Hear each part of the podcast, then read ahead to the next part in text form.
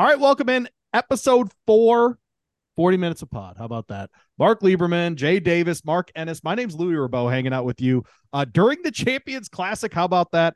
On a Tuesday, get you ready for even more holiday hoops ahead. I got famous on Twitter today for bad reasons, but for funny reasons. Viral. Somebody went viral today, and it was me. At Radio Louie, you can find Coach at Coach Lieberman. Mark Ennis is at Mark Ennis, and of course, Jay Davis at Jay Davis _1981. Boys, are we doing okay, Jay Davis? Our alma mater is playing right now 9-9 with Duke, just under the under 12 timeout in the first half. Have they actually thrown real rocks, or are they just missing shots? They're just missing shots. I'm actually surprised.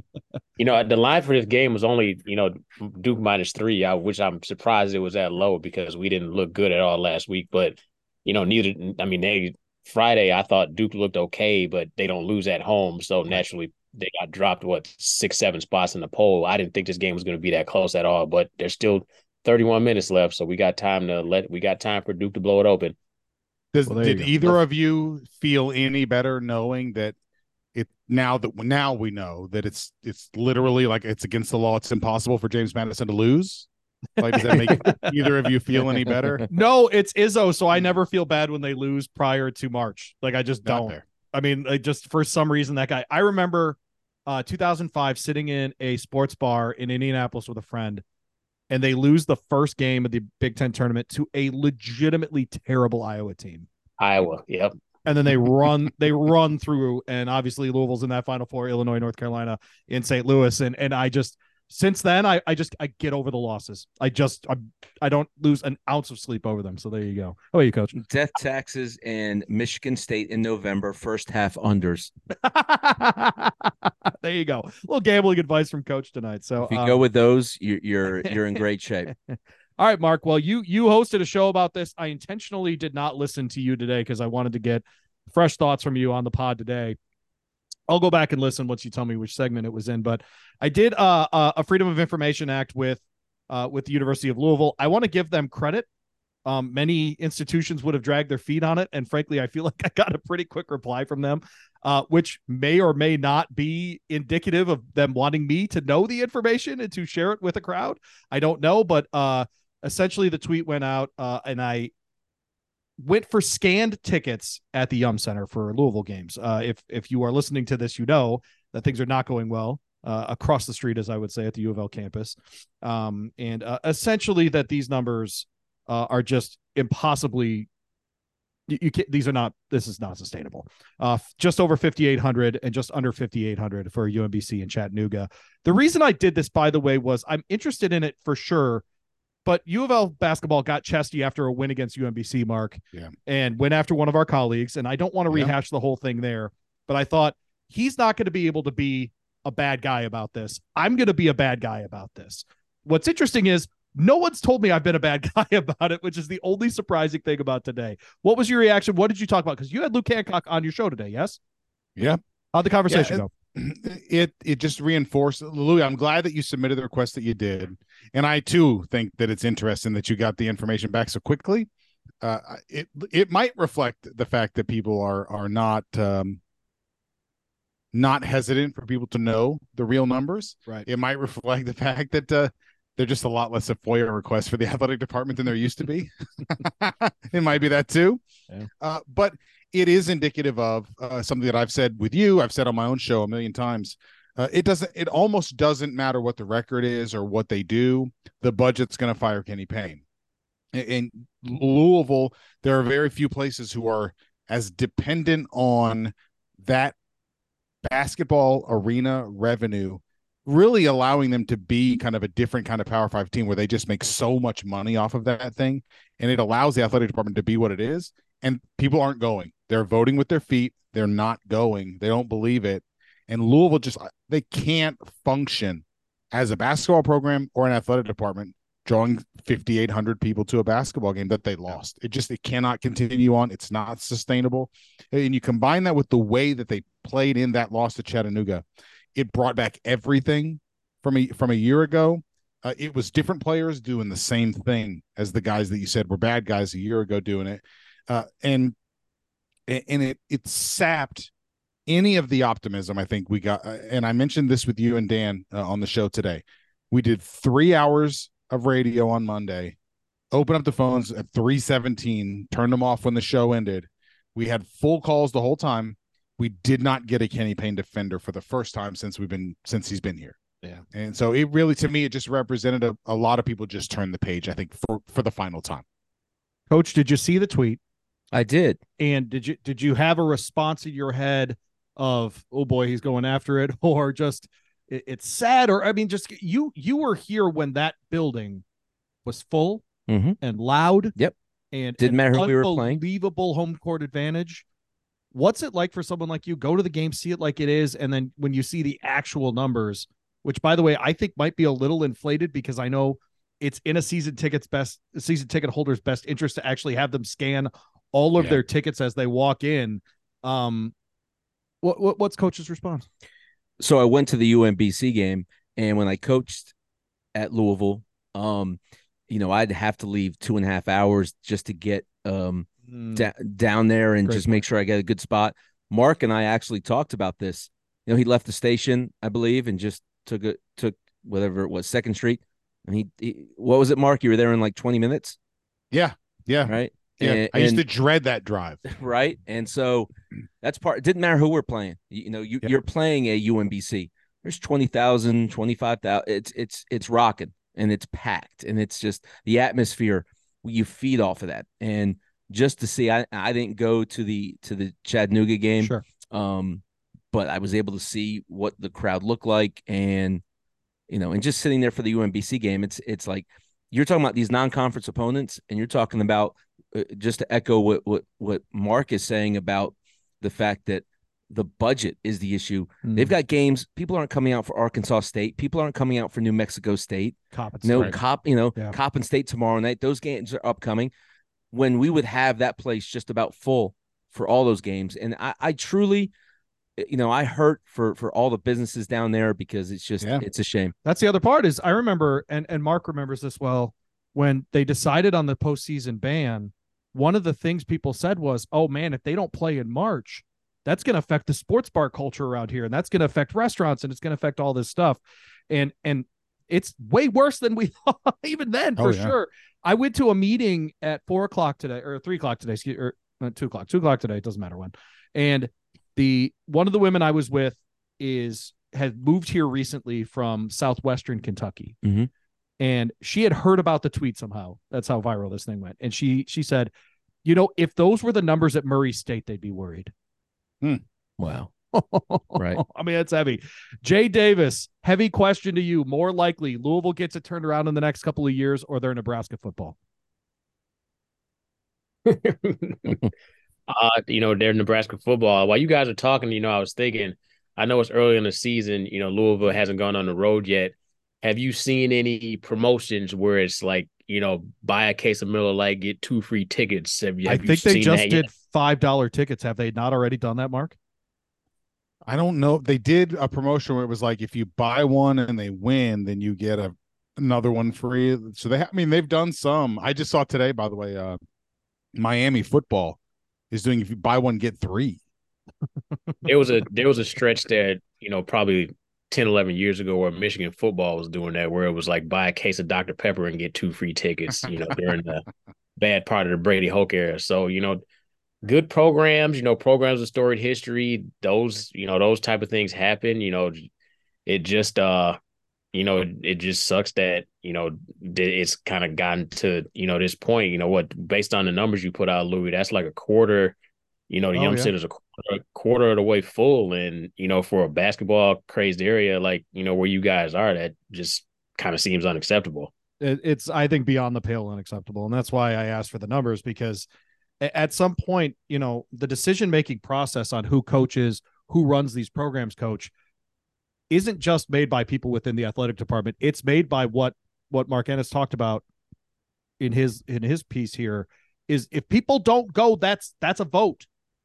That's a vote of no confidence, frankly, in Kenny Payne, or frankly, does it go up to athletic director here? This was his first signature hire. And so, you know, Mark mentioned it. This is a, This is a program that for years shoved it down your throat, how much money they made on basketball. Yeah. Shoved it down your throat.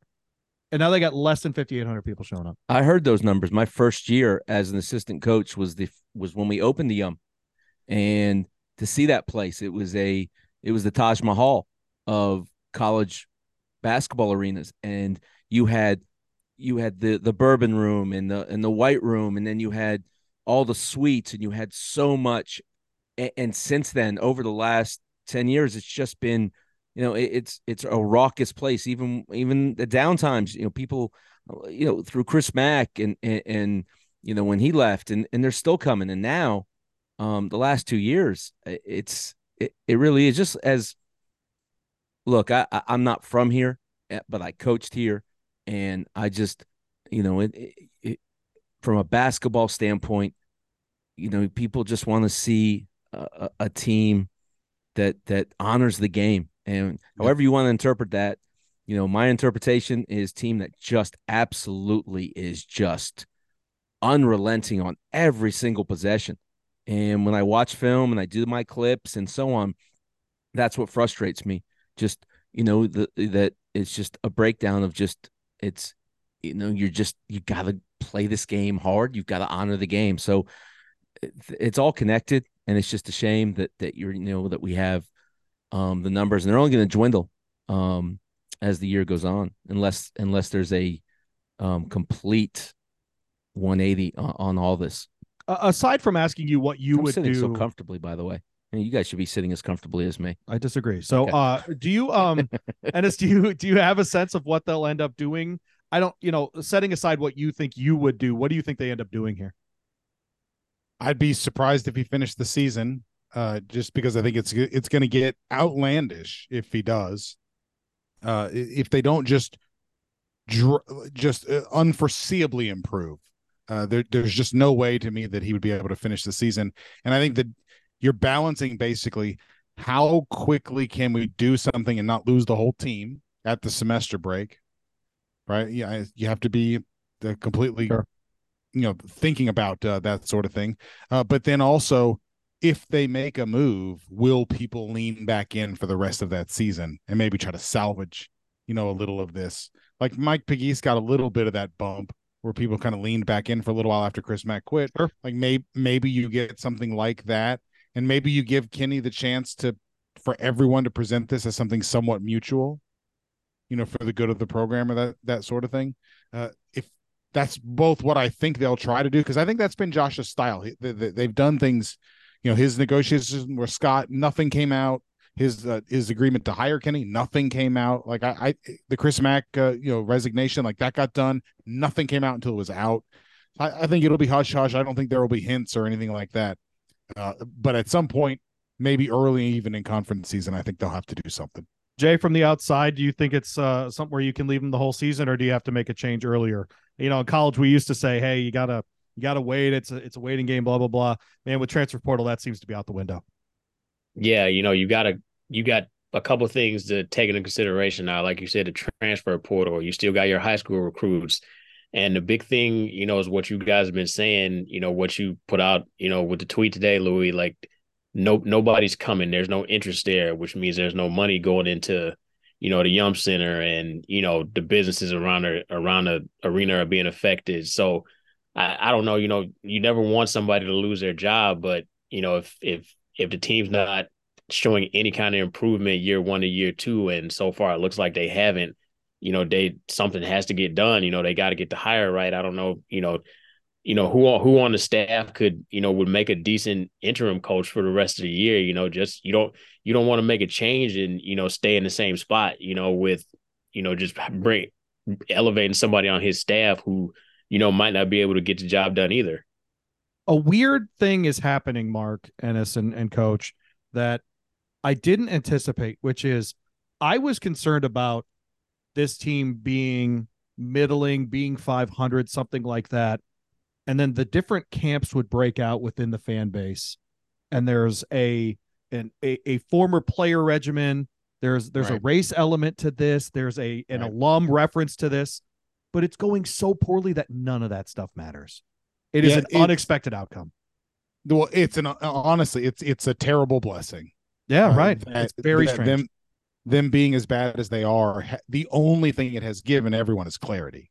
You know, like that's, and I think that the real shame here is that we're all realizing it so quickly. Yeah. You know, I really thought they'd fool us. At least they'd fool us for a while, you know, or we'd have debatable outcomes for a while. And then when they played in this thing this weekend or Kentucky or, you know, early in conference play, we'd be right back here. But boy, I thought we'd get there. I really did. I thought we'd get to like somewhere kind of the Kentucky game before it would start to be like, oh boy, here we go again. But we're doing it. We did it after Chattanooga. Yeah. And again, if referees were competent, they would have lost the UMBC game too. That's probably right. With Trey White just assaulting the guy on the baseline there, the game's over. So I'm stunned that it has gotten here this quickly. And I think it is a clear indictment. They're not better at a thing than they were a year ago. They're just not. So let's go to our second segment. We always do this Coach's Corner. Mm-hmm. Head over to Coach. I'm going to ask you two questions this week, and they're both related to Louisville's current situation.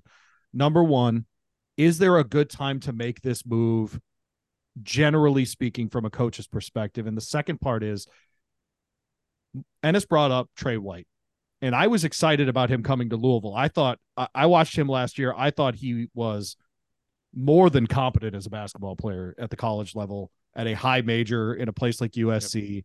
I was legitimately excited. That's frankly, when he decided to transfer here, I thought, okay, maybe Payne's got something here. Maybe this is something where, you know, him, Scott Clark, Trent Flowers, like there's going to be dudes here together that are going to be able to play together. He looks like he's forgotten how to play basketball. How does that happen? How do you go from playing for an Andy Enfield and getting all that great training and getting all of that good stuff, and then you get to somewhere where you're playing with a different staff and you lose all of the fundamentals? How does that happen?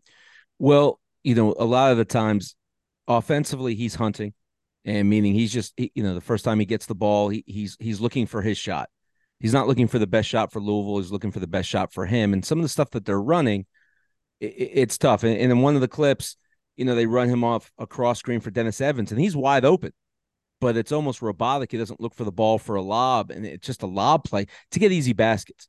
You know, he's taking tough twos, and for him, it'd be great if they can run some simple action, a cross screen to get him, you know, around the block, screen the screener action. There's so many ways to get him touches that so many teams run to get your best guy the ball, because right now he just is consistently hunting for shots, and defensively, he's just disinterested in guarding, and it's as simple as that. You know, is that a personality trait of his? Is it coaching? Is it a combination? I mean, it could be tolerated bad behavior. I mean, that's it, because, you know, he gets screened, he crumbles on the screen. Yep. You know, when you watch some of these guys who's just, their basketball life is determined by getting through a screen, and that's it. It's you winning every single play. So the third play of the game, they just come down. They had the Dennis Evans dunk off of a ball that's tipped out, and Sky Clark finds Dennis Evans for a dunk. It's 5-3. They come back right down the floor, and just Trey White is blown by for a layup, a straight line drive. When you've got to catch moves, just to, you know, not getting overly technical, stay in front, stunt, trace use your feet, whatever you want to say, but like to allow that, to me, that's cause for me. Just, hey, I'm taking a timeout. I see that. I'm saying, like, that's that, you know, you got to have individual pride. He wants to be a pro. I'm not in that locker room. I don't know what's being said. I don't know what's being, like what Mark said, tolerated. But like, for me, it's just, you know, I like to honor the game. I like the game to be played a certain way, and just watching that. And from a coach's standpoint, look, I don't know what. Is there someone on that staff that could do a better job the rest of the season? I don't know. I don't know if. You know, I don't think you could say that definitively. Yeah, I agree. Yeah, look, Danny's been a head coach. No, Nolan's, you know, is learning everything that you know, he's growing in some aspects, I suppose. But I don't know. Certainly Kenny, for my interaction with Kenny and whatnot, and I just I believe wholeheartedly he thinks he's gonna turn it around, and he's not gonna go down and just say, okay. I mean, he thinks, you know, that he's gonna get this thing right, and for us to say, okay, he's just going to have a conversation unless it's one-sided and someone saying, no, this is it. This is what we're doing. This is how we're buying you out. He's going to fight tooth and nail to at least get through the year. All right. Well, it's not an easy situation. It's not one that, I spent the entire summer whining about having to watch all their games last year. I watched 31 of those games last year. And then I got Brom football, so I shut up because I actually get to watch a good local football team. And now I'm back to doing this again. And it's just brutal over here. So hopefully, I don't know, maybe they can get something going against Coppin State. Maybe something goes, the light clicks somehow. But it is just, like you said, Ennis, it just feels like more of the same from last year, unfortunately, which is, new players, but same coaches. We see the same stuff. Eventually, the independent variable is singular, and it is the coaching staff. So, yep. All right, let's we'll get to our next segment here, and this is where Jay Davis shines. If you are new to the show, Jay is a list maker. He constantly has them ready to go. For example, Texter texted into the show the other day, asked Jay his favorite current rappers in Atlanta. He immediately had an answer for us. Killer Mike at the top of that list, Coach, right, in case you were wondering. And so, I was. Yeah, there you go. So that's how you do that. But he is here. It is holiday time, Jay. Thanksgiving next week. I do have to ask, Jay. Jay is Jay's a mama's boy. It can be said. It's all right. Is your mom a prominent figure on Thanksgiving for you, Jay? No, we just stay at home and stay in our pajamas and watch football all day. She's never been much of a sports person, so she doesn't jive with that. Well, good. All right, so we have settled on a non-basketball top five, which I love, which is your top five holiday desserts. I think this is going to be controversial. I have a feeling I might we are. In. What's cool is, Jay and I are both from Michigan, but Mark's a guy from Florida. You're from New York and Miami. Like I think we're about to find out culturally that we're very different in holiday desserts. But I will let Jay Davis go. Hold on. I don't think we get to say that anyone is from New York and Miami. What the hell is that? And London. All right. I'm a New Yorker. Listen, I was born there. I can, that's what I go with. I go with New York. Okay, fine, but if you could live anywhere, you'd live in Miami. That's not even the question. Okay, yes. Yeah. I wish I was down there right now. You get it, yeah. God, I miss that weather. Yeah, yeah, it's New Yorkers. So you want to go south. Right, yeah, exactly. No, I get it. Yeah, and keep it on the East Coast. That's right. Exactly. Yeah. All right, Jay, go ahead. Forget about it. Top of the list is and always will be sweet potato pie. I know Thanksgiving's next week. A lot of people like pumpkin pie.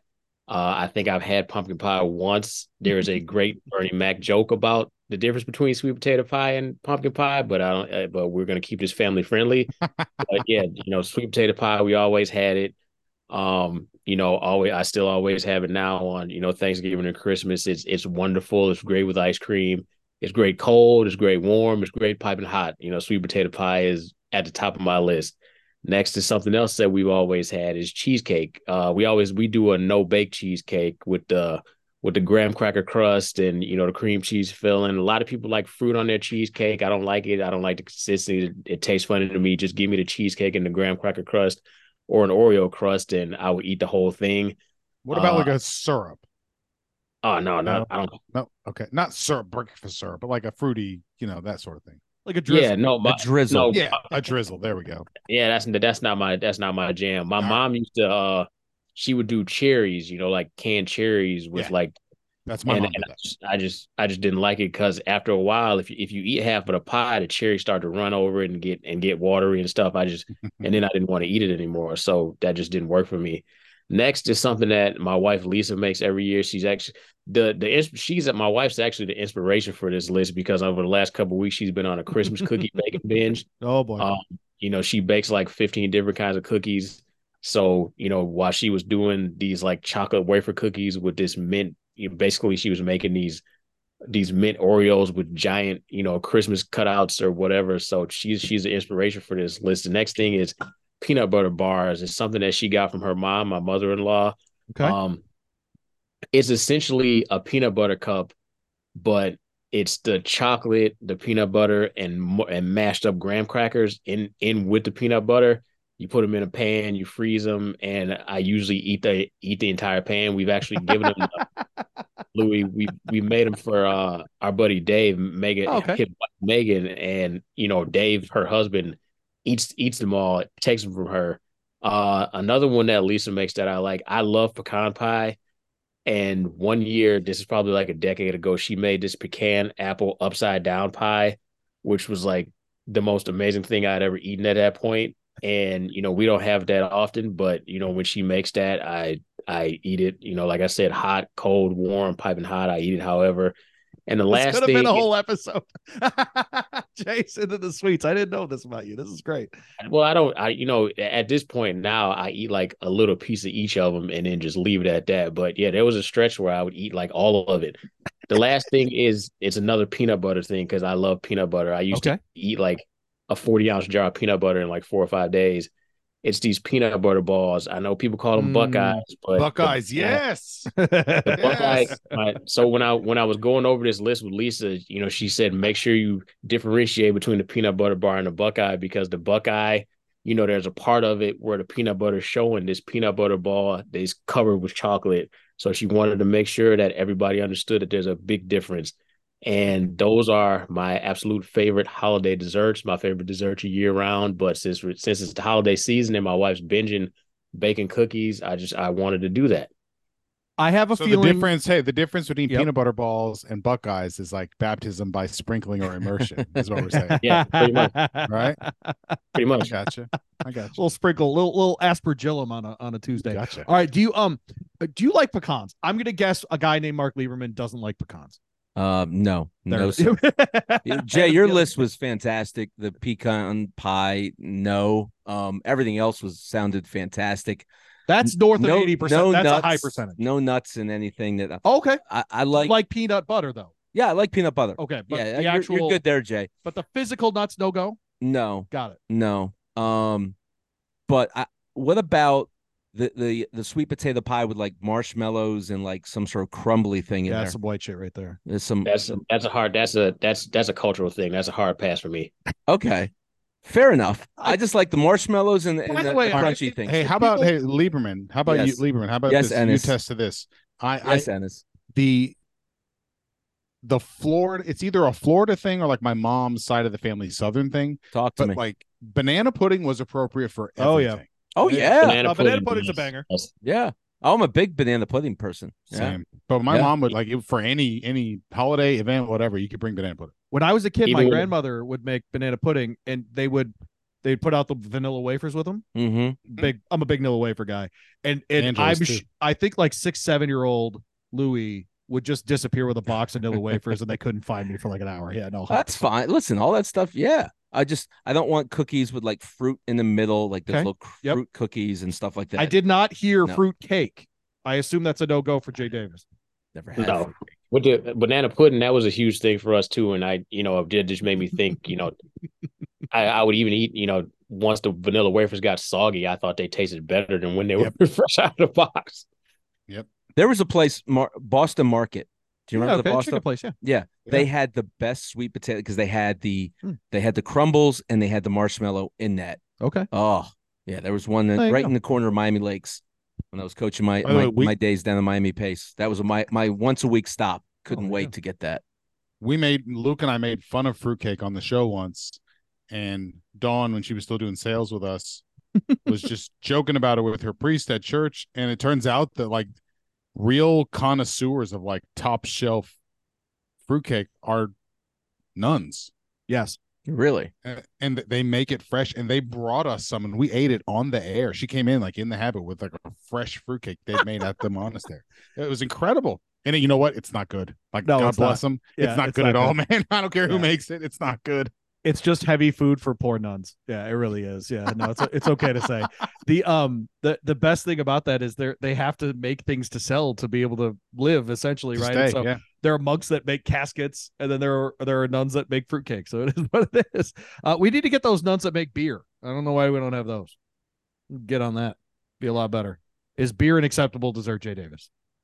Absolutely, it's an acceptable appetizer, entree, dessert. As Homer Simpson said, it was the cause and solution to all of life's problems. Exactly right. All right, so we do the holiday desserts as a segue into our favorite holiday tournaments. I think Champions Classic doesn't qualify as one, but I think it's probably the best of the early season tournaments Obviously, there's the, oh gosh, what's the one that Ohio State and UCLA are in? And Ohio State, Kentucky, Carolina. Yeah. What's that one called? I can't remember. I think they moved it. It wasn't Vegas. That tournament used to be in Vegas, but they moved it. I want to say Atlanta, but don't quote me on that. Yeah. It's been a good one for a while, so that tends to be a good one. Does anyone miss the Great Alaskan Shootout? Yes. Did you go to it? I never went. Okay. But oh my gosh, to stay up at 1 a.m. and watch games. Oh, games forever. Yeah. For low and mid majors. And that was the best. Yep. That was incredible. That's why I like the Orlando tournament as well. Though I don't know if they had, the one at Disney, and they have, they have, you're not going to have all your high major schools. And, so those, all those games are fun to watch for me. And then you've got the Maui being moved to a different part of Hawaii this year. Oh, just because of all the fires and whatnot. Stuff, yeah. Right. Mm-hmm. Okay. Well, there you go. I think Jay's great. One of his upsets last week was in the Great Alaskan Shootout. Was it not? Yes. Yeah. Yeah. There you go. Mm-hmm. Michigan lost up there, a big game, right? Mm-hmm. That was 88, the year they won from championship. Yeah. There's a sneaky good one that starts Thursday, the Shriner Charleston Classic. It's St. John's. Yes, Houston, that has become a good tournament. Yeah. Oh yeah. LSU. That's next. I'm not great at recalling all the tournaments because you get in such a mindset of when you're watching games or scouting and preparing for teams, and there's some teams that I'm watching specifically, so you lose track sometimes, and you realize, wow, there's just so many great games out there and so many great tournaments. Louisville's taking the trip to New York for the Empire Classic this weekend. Percent chance they don't go 0-2, Coach? There's a chance. There's always a chance. So I'd give them a chance. Go ahead, I'd give them a shot in the consolation game against IU. Indiana's pretty bad. Yeah, IU didn't blow people away either. That's true. They won't beat Texas Sunday, and UConn's not going to lose to Indiana, so they're going to play Indiana on Monday. I give them a chance to beat IU. I think IU's going to play a little better on Sunday than people think against UConn. I think they beat Florida Gulf Coast, they beat Army. They're not showing sign, but they're talented. And I think they're just, they're kind of coasting when they get to go against the national champion. I think you're going to see a different IU team. Texas is just so physical. They're men, good guard play. They defend really, really well. So the baskets that Louisville's been able to get as far as just attacking and getting fouled, and Mike James has a knack of knowing how to be fouled. It's going to be a different animal against Texas because they wall up so well and they're big and strong. So Louisville's going to have to be really efficient in that one. But if it comes down to it and IU does lose to UConn, that could, they could stay in that game. Arizona easily, I think, for me, the best performance so far this season, going to Cameron Indoor, getting the win against Duke. Has there been another performance, Jay, that you've seen so far this year that stands out to you? No, that's easily the best one. And, that's, just watching them go in there first week of the season, true road game, that's tough, and plus, Duke, I think, was 17-0 at home last year. So that's Shire's first home loss. And for, that was close. That was close throughout, but it felt like Arizona was in control of that game for a lot of it. So yeah, it's clearly Arizona so far this year for me. Yeah. Like last night, Michigan was so impressive. Yes. And it's almost like when Mark and I were talking early in the season, the first Florida State game against LSU, I said, this team is really, really good. You just know Michigan has everything. Losing Dickerson is not going to affect them. Reed's a force in the middle. Their guard and wing play is as good as anybody in the country. To beat Coach Pitino on, in the Garden on their first game by 18, and put up 89.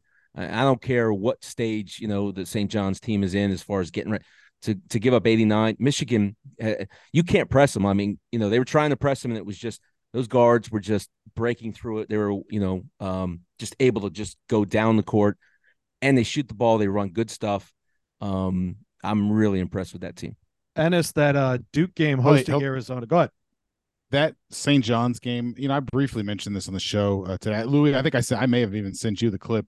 Rick talked post game after they got their heads kicked in by Michigan, talked about 5 minutes. I think he answered 3 or 4 questions, but it was striking the amount of time he spent on where he and they had failed. You know, we didn't do a good enough job getting front court guys in the offseason. We have too much of this and not enough of this. But I thought more than anything else, it seemed like it was like a priority for him to demonstrate, I know what went wrong. You know, and to talk, I know exactly how we got this outcome, and this is what we're going to do to fix it. And it's that stuff that, like, that's how losses can still be kind of wins for coaches if they handle them right. To just sort of take ownership and be able to diagnose exactly what went wrong. And when it's better, you get credit for that. And it just, you know, compared to everything we've been talking about lately, it's striking. Juxtaposition of those two things, very different. Yes. Yeah, Mark, he's sending a direct message to his bigs on that team. Right. Because, you know, he's externally taking the blame for the roster construction, but the roster construction's fine. And they'll get RJ Lewis, the kid from UMass, back soon from a fractured hand.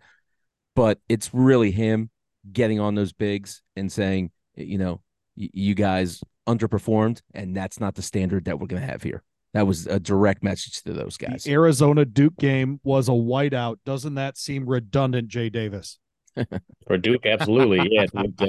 With the crowd, the coaching staff, the roster, especially this year. No, just going back to Michigan, that Michigan team was picked to, you know, finish in the basement of the Big Ten by a lot of people, like 11th, 12th in the league. But, you know, Doug McDaniel's a really good guard. You know, they have some size. They have some wings with size, you know, which is something that my program I wish they had. But, yeah, you know, Michigan so far it looks like they're going to be a factor in the Big Ten title race. Dangerous, yeah. They have it all. I really but the Big Ten's been crushed.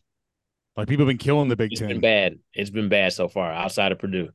Juwan Howard, good coach. Wisconsin's down 20+ right now. Michigan State's down double digits at halftime.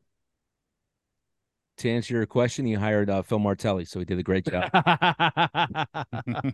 Was that? So when Payne here hired Danny Manning, I thought similar things. Like, oh, here's a guy who actually understands day in, day out operations of the program. Just hasn't worked. Why do you think it works with a guy like Martelli? Just because he had previous, like, massive, I mean, just obviously tons of success in Philadelphia. Is that the difference? I mean, yeah. Look, he had tons of success. Right. You said it, and Danny. As a player did, right. As a coach, less, you know, right. Less. And Phil's, you know, he's had his teams every year. They played so sound and the style of play, like he played fast and his teams, we had Jameer Nelson, those teams are really, really good. West. I mean, like those teams, he's had great teams. He knows, like he's in the business. He's really well thought of, has a great mind for the offensive end. And you saw it last night. So, you know, Howard not being insecure about, right. Hey, you know, you got to bring in people that are better than you. And if you can do that, then that's where success comes from. I was wildly impressed by that hire when it happened for what you just talked about, which is the humility to bring in a guy like Phil Martelli. Yep. Not even a question to me. All right. So we'll get out of here on 2 things here. I'm going to have for dessert for Thanksgiving. We're going to have like 25 people here. I'm doing an ice cream sundae bar. For Thanksgiving dessert this year. Jay Davis, could that make your list? Yeah, you know, as long as you got... So we go to... There's a place by us called Minchie's, and everybody has them now. You know, you get the ice cream by the ounce, and whenever we go there, you know, my bowl ends up being like $12 because I put a bunch of ice cream in it and the toppings. Peanut butter cups and cookie dough and gummy bears and, you know, the peanut butter topping and caramel and all kinds of stuff. So yeah, I'd be down with that. That sounds fantastic. Jay Davis, you can also put ice cream on hot pie too. Absolutely. Oh, for sure. Oh no, we could do an all. That wasn't even mentioned, sure. Like like a Dutch apple pie, which is great. But you just reminded me of those Dr. Rick commercials where the guy buys the salad. That's 1936. Oh no, I'm just buying it for myself, and it's. Have you guys seen those commercials? Yeah, Dr. Rick fans? No? Yes. Okay. It's a big head shake no from Jay Davis. Mark Ennis, we'll go around the room and then we'll get out of here. Turkey fan, yay or nay? If done well, turkey is wonderful. It is very, very, very hard to do well. But for instance, like, you know, I'm not a big chain barbecue guy, but like Martin's here in town, their turkey delicious. A smoked FDKY, turkey in that case, right? Yeah. Yes. Yeah. FDKY, same thing. Yeah. Delicious turkey. Yep. So I love turkey as long as you do it right. Okay. All right. How about you, Coach? Turkey or dessert? Turkey. Not a turkey fan. Okay. Davis. The only way I can tolerate turkey is if it's fried. A little fried turkey. Also delicious. Also delicious. There you go. Fine. I'm doing pulled pork and a ham this year. See, that's good stuff. Yeah, I think we're going to be all right. Yeah. Just killing a bunch of pigs. Smart move. There you go. All right. Well, he's Jay Davis at Jay Davis _ 1981. Coach Lieberman at Coach Lieberman on Twitter. Find Mark Ennis at Mark Ennis. He's on 3 to 6 every weekday on 93.9 The Ville here in Louisville. You can find him on your smart speaker. I'm on 10 to noon on ESPN 680 1057 here in Louisville at Radio Louis. If you want to join hundreds of thousands of people in seeing my attendance tweets. So there you go. Of all things. By the way, I just saw an old man moment. I just saw that there's an NBA player with a pinched nerve in his neck, and I have one in my right knee, and I can't imagine trying to play basketball with a pinched nerve. I can't imagine. Yeah, that's old man stuff right there. No question. Well, there you go. Yeah, what he did to get a pinched nerve and what you did to get a pinched nerve, very different. This has been 40 Minutes a Pod. We love you, Nolan.